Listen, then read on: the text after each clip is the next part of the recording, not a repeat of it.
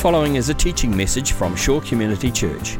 For more information on Shore or our teaching resources, visit www.shore.org.nz.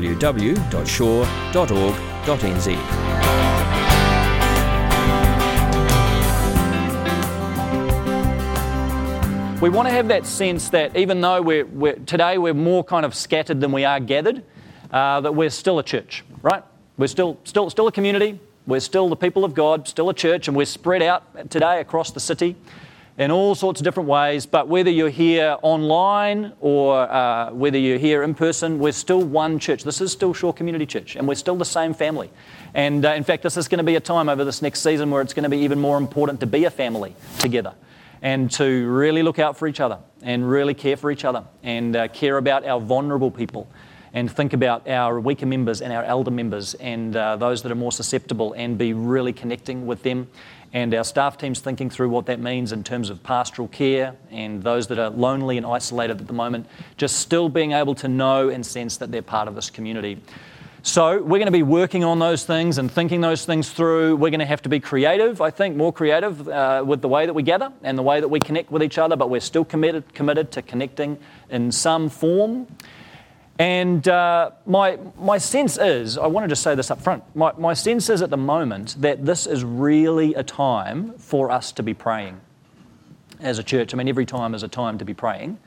But now in particular, I think God is really calling us to prayer as a church. I think around the world, God's calling his people to prayer. Uh, every major revival and renewal of the Christian faith around the world in history has happened at times of major social upheaval and turmoil, either during those times or straight after those times. And we are going through a time at the moment of major social upheaval and change like none of us have ever lived through before. And this is a time when God is calling us to our knees to pray. Uh, not to succumb to fear, but to pray that God would move, to pray that there would be an awakening, to pray that in the midst of all this, when so much that we have taken for granted for a long time, and a lot of the things that a lot of people have come to put a lot of value and security on are starting to look very shaky.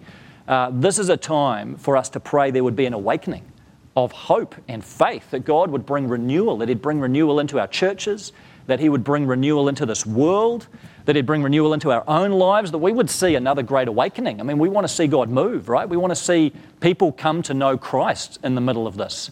Uh, we want to see a great awakening like the great awakenings of the 18th and 19th centuries with John Wesley and George Whitefield. And we are praying, God, do it again. Come and move in power. Come and move among us. Come and draw people to yourself. And so I just want to encourage you as a Shore Community Church family to focus your energies there, to focus your hearts and your minds on prayer, not running around like frightened sheep, but praying that God would come and do something extraordinary and that we would see people turn to Him, uh, that there would be an openness to things of faith and conversations about God. And uh, let's be aware, let's be open, and let's be open to the renewal that God wants to do in our own hearts. I mean, each of us, I think this is a time for us to be led to a deeper place of, of faith and trust in God. So, with that in mind, we're going to pray. We're going to start by praying. Just commit our time today to the Lord and commit everything that's going on in our world today to God. So let's pray wherever you are. Uh, let's pray together.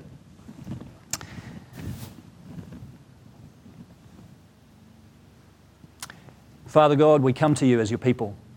Your people scattered across the North Shore this morning. Your people scattered across the city, some of us on our own, some of us in groups and clusters of people. But Lord Jesus, we know that you are here. You are here with us. And we want to acknowledge, Lord, in the midst of all this, God, it's taking us some time even just to catch up emotionally and mentally with everything that's going on, and things are moving so fast and changing so fast. But we want to just come this morning and we want to come back to the solid ground, the solid rock that is you, Jesus. We want to come back, Lord, and just remind ourselves that you are God, that you are sovereign, that you are reigning and ruling over all things, and you are in control. Father, I pray this would be a time when we don't succumb to fear, when we don't become people of fear, but we become people of prayer, people who are on our knees. And God, I know even among our church family, there are struggles now and there are uncertainties. And there's a lot of anxieties about what the, the next few months are going to bring and all the, the various repercussions of all this, God. And you know, you know the struggles and you know the things on our mind and all of the questions. But Lord Jesus, we know that in the middle of all that, in the middle of all those questions and struggles and anxieties, we can meet with you. We know that you are here, Jesus. We know that you are present. We know that you are in control. We know that you are for us and not against us.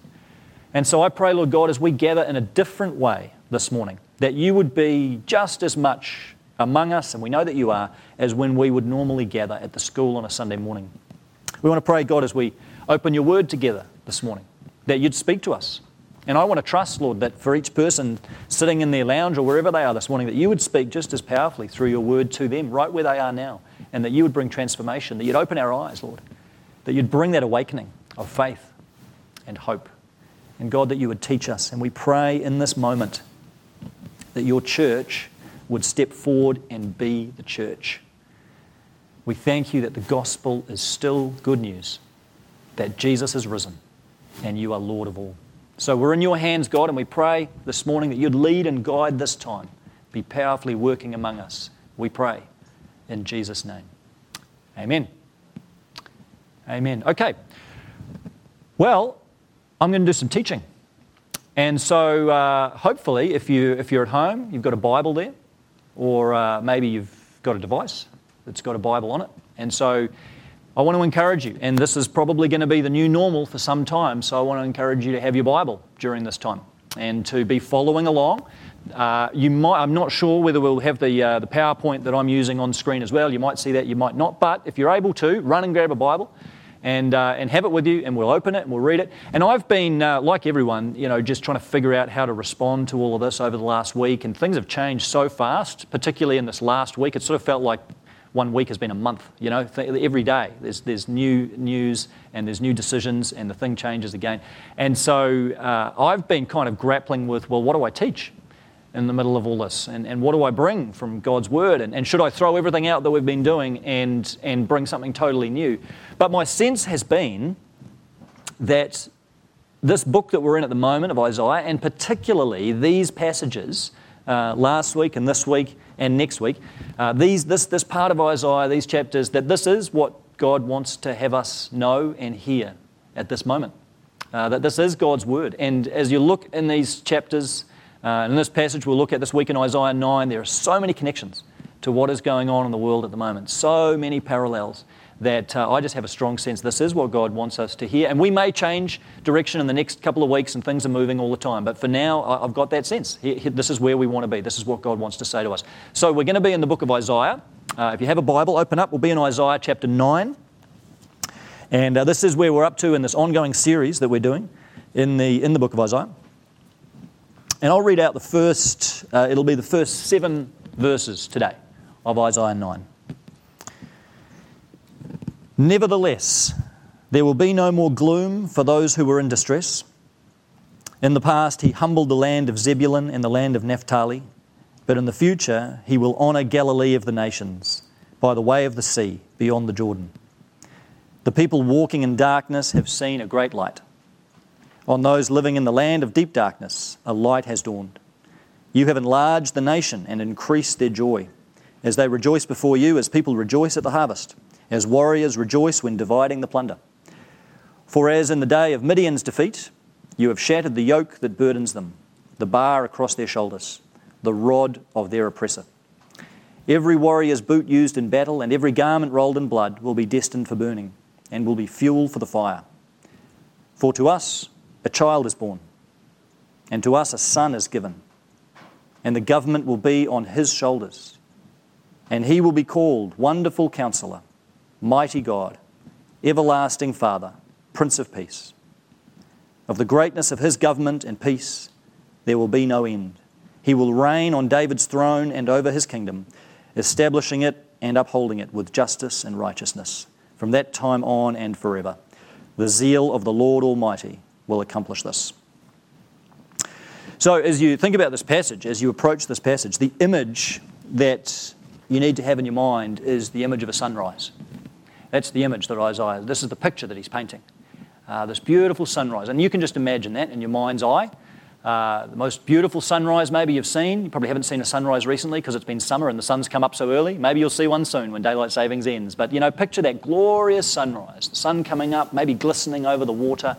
This is the image. Often in Isaiah, there's a dominant image that he's working with, and here it's of a beautiful sunrise. So Isaiah is speaking to a people who are living in a place of darkness. And there's this kind of spiritual and moral darkness in the nation of Judah at the time. They've already walked a long way from God and they've absorbed the worship practices of the nations around them and they've become unfaithful to God. So they're already living in this place of moral and spiritual decay, real darkness over the nation. And then add to that, now the nation of Judah is facing this threat from other nations. So there's, the, there's a national crisis that's going on. And Judah is, is being attacked at various times from other nations, Israel and Aram and Assyria uh, coming against them and laying siege to the city. And so this is creating a real time of crisis, a, a huge time of turmoil in the nation, and adding to the darkness they're already feeling. And in the midst of that darkness, what Isaiah is doing is painting this beautiful picture that the sun's coming up. You know, even in the, even in the gloom, he uses that word in verse 1 gloom. It's like everything's gloomy, but he's saying, hey, the sun is rising. There's this beautiful sunrise of God's presence and life and hope that's rising here, and we need to look to that. And this is why I felt like this was still worth preaching this morning. I mean, this is why, because you can see straight away, can't you? I mean, this is for us. Like, aren't we living in a time of darkness? Aren't we living at the moment in a time? I mean, we're already in that time of spiritual and moral darkness in our, in our country, in our world, with so many people uh, totally disinterested in God. There was already that. But now, then we have this sense now of global crisis. Now we have the, this, this, this pandemic, and there's a sense of anxiety, and there's fear, and there's sometimes panic and hysteria, and there's uncertainty, and there's all sorts of layers and repercussions, and it's just like this darkness has kind of settled. And I think the mood at the moment is a bit like Isaiah describes it in verse 1 gloom. That's kind of how it feels. Just kind of, you know, every day you get more news, and it just feels gloomy. And this is a time we need to hear this word of the Lord more than ever, and to look to this beautiful sunrise because Isaiah is saying, on those who are living in the land of deep darkness, a light is dawning. There's light, there's, there's sunrise. And we don't want to be people of the darkness, we want to be people of the light. So we've got to look to where the sun is rising and move towards that. So, this is what Isaiah does. He talks about this light, this light of hope and life and presence that is coming about. And the first thing that he points us to is he says, This light, this sunrise, it's coming from an interesting place. It, the sun's rising in an interesting place.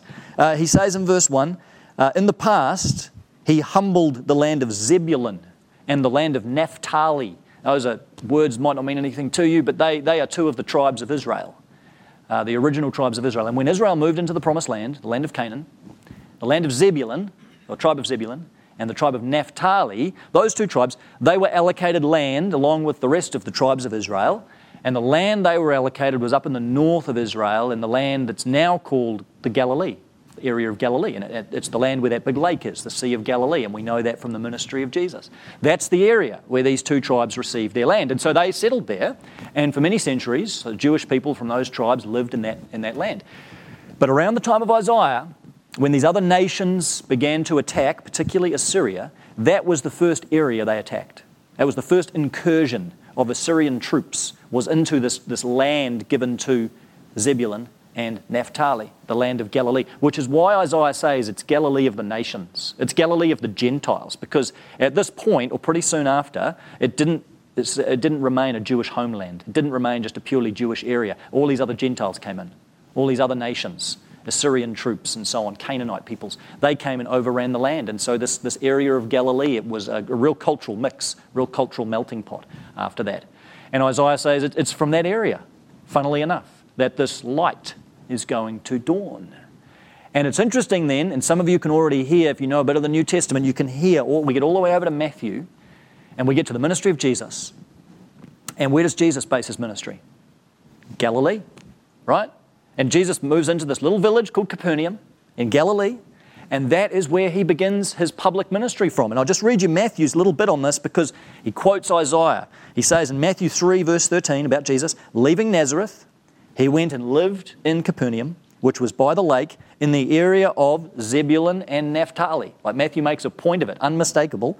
And then he goes even further to fulfill what was said through the prophet Isaiah. Just in case you missed it, you know, this is what's happening. Then Matthew goes back to Isaiah and he says, All that stuff Isaiah said in Isaiah 9, this is your guy. This is happening right now. In other words, Isaiah is saying that light, that's not just a thing, it's not just an event, it's a person. This light, the sunrise, this is a person. This is Jesus of Nazareth. He is the light who is dawning in the darkness of this situation. He is the light that Isaiah talked about 800 years ago. Now he's here and he's fulfilling everything that Isaiah spoke of. So, all this prophecy in Isaiah 9 of this light and the one who is to come and the wonderful counselor and Prince of Peace, all this, all that is pointing towards Jesus.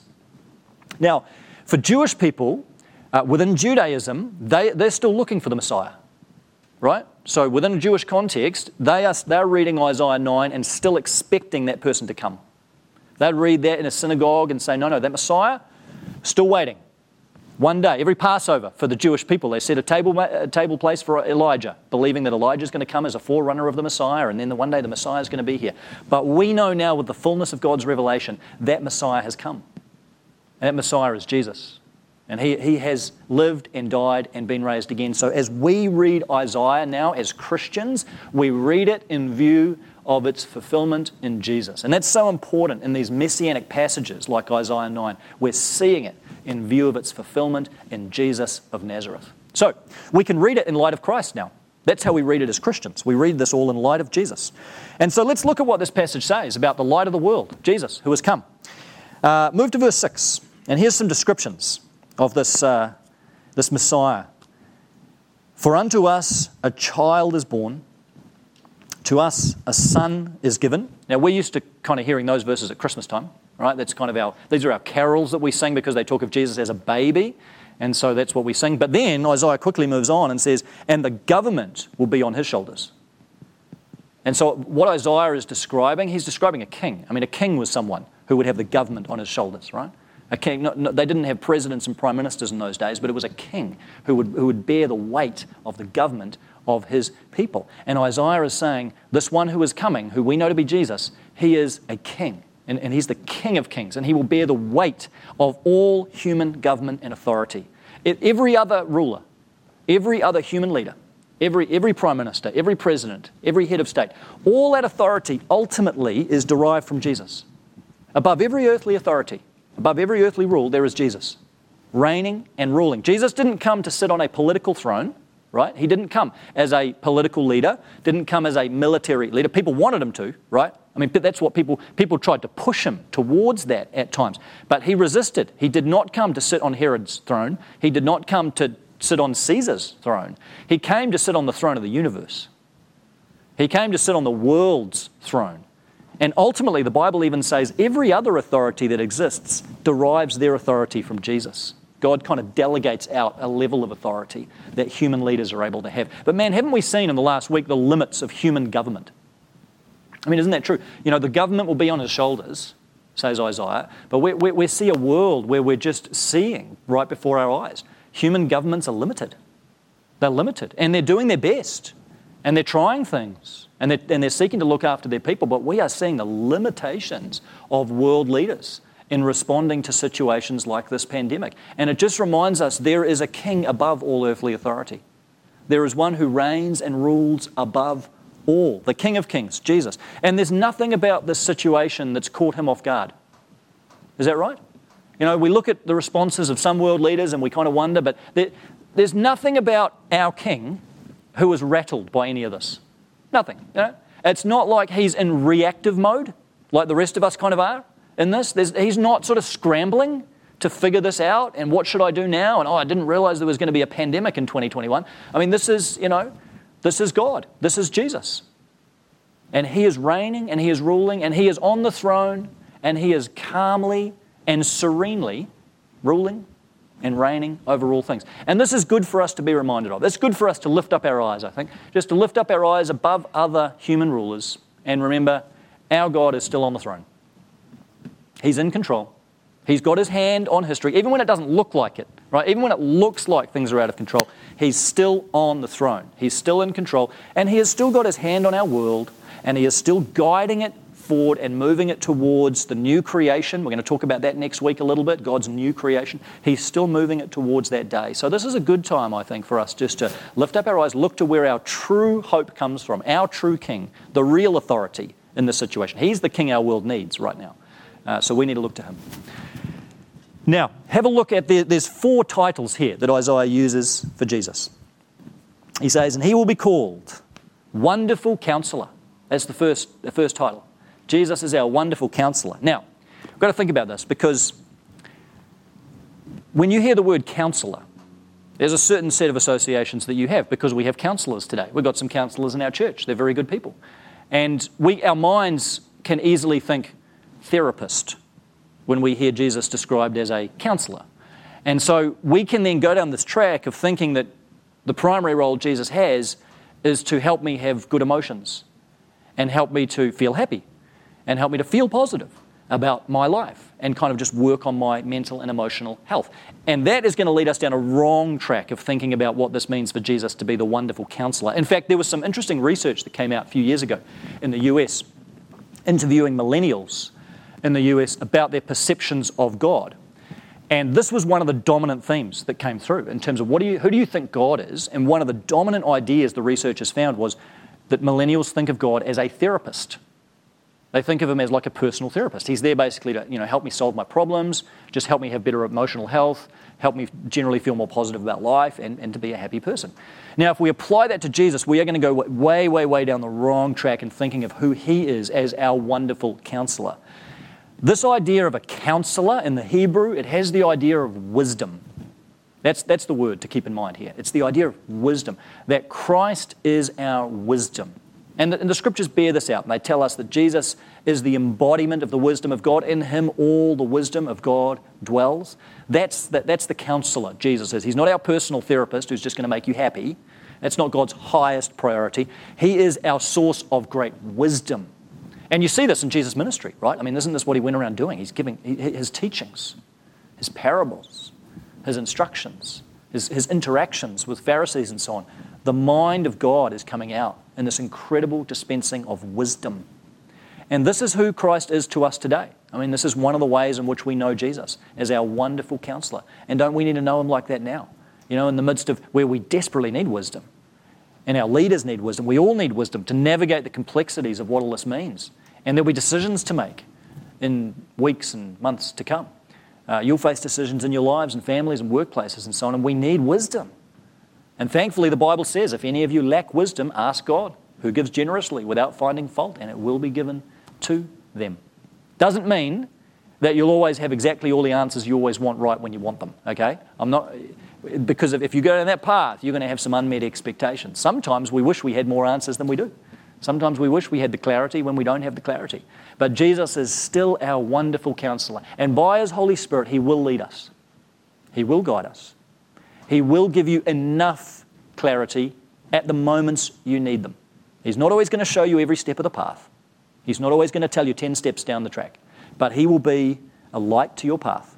He will guide you as you trust him as you obey Him day by day, as you stay in His Word, as you walk in step with the Spirit, Jesus will lead you. He'll guide you. He'll help you and enable you to navigate the complexities of all this with the wisdom that He gives you, step by step. He's our wonderful counselor. Then Isaiah gives us a second title for Jesus. He says, He is mighty God. And just think for a minute about how a Jewish person would have responded to that. I mean, they're reading this thinking, this is talking about a human Messiah. This is just talking about a human deliverer who's coming here, this servant of God. And then suddenly, one of his names is Mighty God. In other words, it's not just that this Messiah is going to be sent by God, it's not just that he's going to be God's ambassador. He will be mighty God. He will be God himself. This was very difficult for Jews to get their head around because they had a very strict monotheism, one God. You think Deuteronomy 6, Hear, O Israel, the Lord our God, the Lord is one right? One. So it can't be two gods. Who's this other guy then who's getting called God? Mighty God. And the answer is, of course, Jesus is the very presence of God with us. He is identified with the very nature of the Father. Jesus says, If you've seen me, you've seen the Father. He is the living embodiment of God. But it's good for us who maybe take that for granted a little bit just to appreciate that was a big step within a Jewish worldview to get from here's this man walking around the dusty roads of Capernaum, and he is somehow mighty God. He is none other than God Himself. But that's who Jesus is. And that word mighty just means strong, powerful. Uh, it's the idea of strength that we have now in and through Jesus. In those times that we feel powerless, uh, those times we feel like we're weak, we don't have the answers. We get to the end of our resources, we get to the end of ourselves. Some of you might be feeling like that now. We just feel like the sense of weakness, like being overwhelmed by a situation. These are times to come back to this name for Jesus that He is our mighty God. He is our mighty fortress. That's Martin Luther called him that in his hymn. A mighty fortress is our God. I tell you, the hymn that's been in my mind this week is um, On Christ the solid rock I stand. All other ground is sinking sand. Man, that it, isn't that what our world is learning right now? All other ground is sinking sand. You know, all this stuff that we thought was all so secure and to be the same forever, it's all sinking sand. But this is a time for us now to stand on the one solid rock, Christ, the solid rock, our mighty God. He has all the strength we need. So, wonderful counselor, mighty God. And then Isaiah says, everlasting Father. And sometimes in the Old Testament, God is called Father, not very often. Uh, places like Psalm 103. Uh, as a father has compassion on his children, so God has concern for those who fear his name. Uh, and every time God is called Father, it's always in the context of his love. That's always what the, the writer is emphasizing. It's the love of God. He is our Father. And now Jesus comes, and he is now because He is God, He is our everlasting Father. And from this, we get that strong assurance that God is a God of love, that Jesus is a Messiah full of love, and He holds us in His everlasting arms. So, in those times we feel unloved, those times we feel a bit unworthy, those times we feel unlovable, and we struggle to love even ourselves, and we go through all these phases of self rejection, self hatred, and self loathing, as so many people so often do, this is a time to come back to this dimension of who Jesus is. He's our everlasting Father, and He wraps us in His arms, and He calls us His children, and He loves us. He holds us in those arms. We are so held in His everlasting arms. Maybe some of you just need to hear that this morning that you are held in the arms of your everlasting Father. Father, Son, and Spirit, they are holding you now in those arms of love, and He will never, ever let you down. So important to be reminded of that Jesus is our Messiah whose heart just overflows with love for us as His beloved children. And then finally, Isaiah says He's the Prince of Peace. And maybe that is the title we need the most at the moment. Maybe this is the dimension of Jesus we all need the most. That word peace is uh, a word many of you know, the word shalom, the Hebrew word shalom. And it's not just a peace deep down in my heart, although it can be that, but it's, it's bigger than that, it's broader than that. At its heart, the word shalom means wholeness or completeness. And, and it's used of many things in the scriptures where there's complex parts, many different parts to something, but they all fit together into a, into a whole, into something that's united, and then that is shalom. So in the book of Job, Job says, My tent is shalom because none of his flocks were missing, none of his sheep were missing, and so everything was shalom. It's not so much about him having a peace in his heart, it's just that all of his flocks were together, his household was together. And so there was that sense of shalom, togetherness, wholeness, completeness. And this is what Jesus is. This is who Jesus is. This is what he does for each of us. He takes all these scattered pieces of our lives, and by his grace, he puts them back together. And this is what he's doing in our world taking some of the broken pieces, some of the scattered pieces in our world, and bringing healing and bringing renewal and bringing restoration and bringing his presence. And one day, this is what Jesus will do for the whole world. Again, we'll talk more about this next week. But this idea of shalom goes so broad, it is so huge. It eventually refers to God bringing the whole creation into this place of shalom, the whole of the cosmos, the entirety of all that He's made. One day, all of that will be shalom, all the complex pieces all the broken pieces. And we see so much brokenness at the moment. But the promise is one day Jesus is going to transform all of that into this place of shalom. And at the moment, in the present, this is just a wonderful name for God, name for Jesus to come back to time and time again through the struggles in the moment, through the struggles that are ahead of us. That Jesus is our Prince of Peace. And He, if you ask Him, will breathe that peace into your life. He said to His disciples, Peace I give to you, my peace I leave you. He said, I don't give as the world gives. In other words, the peace of Christ is not the same as the peace of the world. It's not this kind of just a general assurance of things, right? It's not just kind of a, a, a promise, hopefully things will get better. It's not a kind of hollow line. It's not just a slogan. This is a deep, abiding peace. Jesus said, Do not let your hearts be troubled. Do not be afraid. Peace I give to you. He breathed on his disciples this incredible peace. And Christ, if you're open to it, will breathe upon your life a sense of peace. Doesn't mean all the anxious feelings will suddenly disappear, but it means even in the midst of everything that's changing and all the uncertainties and everything else, you can still experience deeply the peace, the shalom of God. And I encourage you to come back to this name of God time and time again. When you're feeling anxious, when you feel those feelings of fear just naturally rise again, just come back and remind yourself Christ, you are my Prince of Peace. The Sar Shalom, the Prince of Peace. That's who he is. That's who he is for the world. That's who he is at a personal level for you. Just keep reminding yourself Christ is your Prince of Peace. So, you have these four names for the Messiah, and each of them speak to us in a different way, don't they, of who Jesus is. And maybe as you think about them, there's, there's one of those aspects that maybe God wants to press on your heart today. Is it, is it the wonderful counselor? Is it that right now you need that wisdom, that sense of wisdom in what you're going through? Is it that you need to know Jesus as mighty God?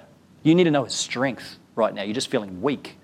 Uh, is it that you need to know him as your everlasting Father? You just need to know you're held in the arms of your Heavenly Father right now. Uh, is it that you need to know him as your Prince of Peace and just have that peace within your life and to just know that God is working to bring shalom within the world. How is it that you need to know Christ in the midst of this pandemic? All, all, of those titles are who He is. They paint this beautiful composite picture of Jesus, but maybe there's one of them that the Holy Spirit today is just saying, Here's how I want you to know me. Here's how I want you to know Jesus in this next season. There was a movie that came out a few years ago, animated movie called The Croods. I don't know whether any of you saw that. Mainly a kids' movie. These guys saw it. Yes. 2013, I think, that came out. And it's it just kind of been in my head as a bit of an analogy this week. I mean, it's just a, it's just a fun animated story, but it's about this prehistoric family, and they live in a cave. And the father of the family is super protective, and he doesn't want anything new, anything. He does not want his family going outside the cave at all. That would be like danger, that would be something new, something different. But the daughter, I think her name's Eep in the movie, and she is more adventurous and she's curious, right, about what's outside the cave. And she, one night, she's in the cave and she sees something flickering outside the cave, and it's fire, but she doesn't know it's fire because she doesn't know what fire is. But she's, she's curious and she wanders outside the cave and, and looks at what is going on. And this kind of draws her, draws her whole family into this amazing adventure of moving outside the cave and towards this, this light and into embracing the whole new world that's coming about. And it's just been in my head this sense of, you know, it feels a bit like there's this sense of darkness at the moment, but sometimes we prefer it in the cave. I think this is our problem. Sometimes we prefer living in the darkness, if we're honest. We prefer life in the cave. You know, and we're, we're kind of being shaken out of that at the moment, but I think as Christians, we can still prefer living in a sense, some kind of darkness sometimes. Maybe we just almost prefer sometimes the sense of fear and anxiety because those are familiar feelings to us, and we, we, we want to stay in that space. Um, sometimes we want to stay in the darkness of just our own, our own lives, our own sin, our own lives of just ignoring God, and being disconnected from Him, and wandering away, doing our own thing. Our lives of self sufficiency, that's a kind of darkness. Uh, sometimes it's just the darkness of self pity and feeling guilty and feeling condemned and just feeling like we're nothing. And that these are all different types of darkness that we can so often just be content to live within. But what God is saying to us through this passage is this is a time to move out of that cave. This is a time to move beyond the darkness and move towards the light, because the light of the world has come, right? He's Jesus. He's already come. In Isaiah's day, that was all in the future, but now that light has come, and God is calling us to move beyond this kind of darkness that we can so often just live within and to move towards that light. Not to be people of fear, but to be people that move towards Christ and ask, What is Jesus doing in the midst of all this? What's He wanting to do in my life right now? What's He wanting to do in our church right now? He's going to be doing some new things among us. What's He doing? Where's He moving in our world? What's God up to? You're going to miss all that if you just succumb completely to fear. You're going to miss what God is doing in this. You're going to miss what the, the sunrise. You're going to miss the sunrise. You won't see it if you're just trapped in that darkness. And I know the feelings of anxiety and the uncertainties, and that's all very normal and natural, and those feelings will be there. But this is a time to look to that sunrise, to look to that light, and to, in a personal way, as families, as a church community, continue to move towards the light of the world, Jesus who has come, clinging to Him. He is our Savior, He is our God, He's our wonderful counselor, mighty God, everlasting Father, Prince of Peace. He's the King of Kings, the Son of David, who has come to redeem and restore. And above all, He's with us. He's right here in the midst of all this, and He's not letting go of us. He'll walk with us through it, and He'll show us new things about Himself and about ourselves if we allow Him. Let's cling to Him and allow Him to be our Messiah and our Lord and acknowledge Him as that as we move through the situation ahead of us. Let's all join together in prayer as we, uh, as we close today. So, Jesus, we want to acknowledge you. We thank you, Jesus, that you are our Messiah, that you are the hope of the world. You're the Savior, you're the light that has come into the darkness of this land. The light has dawned. But I think, too, Jesus, of that scripture that says the light has shone in the darkness, and the darkness has not understood it. And you, you, you Lord, your, your light is shining, but there's still many, many people who just don't see it and who prefer the darkness. Jesus, I pray that in this season of so much changing, you'd help us to be people of the light. People who look to you, Jesus. People who cling to you. People who are renewed by you. As we think about these names we've talked about, these titles that you bear, and all that they mean for our lives. We pray, Jesus, this would be a time when you refresh our hearts. We pray, Jesus, this would be a time when you lead us to a place of deeper trust deeper hope, deeper faith in you. Lord, we just acknowledge so, so much of the time, so much of our life, we haven't had to have a lot of faith. We've been able to be reasonably self sufficient, but now we can't. Now, Jesus, we're in a place we need to look to you more than we have. And even though that's painful, God, and we know that you haven't caused what's going on, we know, God, that you're in the middle of it. And you are using this situation to bring people to you, open people's eyes, and bring glory to yourself. And we just want to pray, Lord God, that your presence would be stirring in our hearts, in our church, in our communities, in our nation, and in our world. Lord Jesus, we look to you. You're the King of Kings. We trust you. We give ourselves again to you. And we pray that you would lead us and guide us through all that is ahead. It's in your name we pray. Amen. Amen. Now, let me just mention a couple of things before we um, go offline today. You've, you know, whenever you have a church service, you've still got to do the notices. You know, it doesn't matter. We, are not actually going to pass around an offering bag today. You'll be pleased to know. But I, I, do want to encourage you to continue giving faithfully. Those of you that do give to, to our church, we still rely on that uh, and, and will in the days to come, increasingly, really.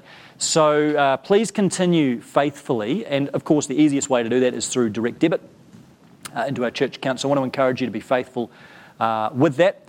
We are going to be uh, communicating in the next few days in terms of what church looks like in this new era and finding some new and creative ways to connect with each other and to, and to care for each other as well. Pastoral care is going to look a little bit different in this, in this new era. But please just uh, check our website and uh, we'll send out an email and we'll, we'll work on our social media presence to make sure that you're in the loop. And uh, we'll continue to connect with those that aren't on those platforms and forums to make sure that we're looking after each other as well. Also, I believe if you scroll down your uh, YouTube screen, keep scrolling, then you will eventually see a few worship links. Uh, if they're not up yet, they will be. But uh, we've just linked to a few worship songs, which are songs that we sing at Shore. And because we're not doing worship this morning, like in, in terms of singing, because I think if I tried to do that, that wouldn't be edifying for anyone here. Uh, but we do have three links to three songs, worship songs. And I'd encourage you maybe now after this service or sometime in the course of the day, just play those songs. and uh, you can worship along to them or just watch them or have them along in the background. But it's a way of keeping a sense of gathered worship going in our communities. Uh, we'll talk too, maybe in weeks to come about um, some creative ways to do the Lord's Supper as well. It's another important practice for us, and we're not just going to um, stop doing that, but we'll talk about how you can be doing that in families, even today if you want to. Get some bread, get some grape juice, and share the Lord's Supper um, with anyone in your household at the moment. Of course, do that hygienically and maintain your social distance and so on. But um, it's an important practice. And we're going to share the Lord's Supper here after this service uh, because we want to keep that vital practice of our Christian life going. Uh, I want to thank uh, Curated Botanics for the flowers this morning. John and Abby Lang, that's amazing. I learned what a plinth was this week, so this is fantastic, and uh, it's just helped the whole stage environment to be a little bit nicer and warmer, so thank you for that.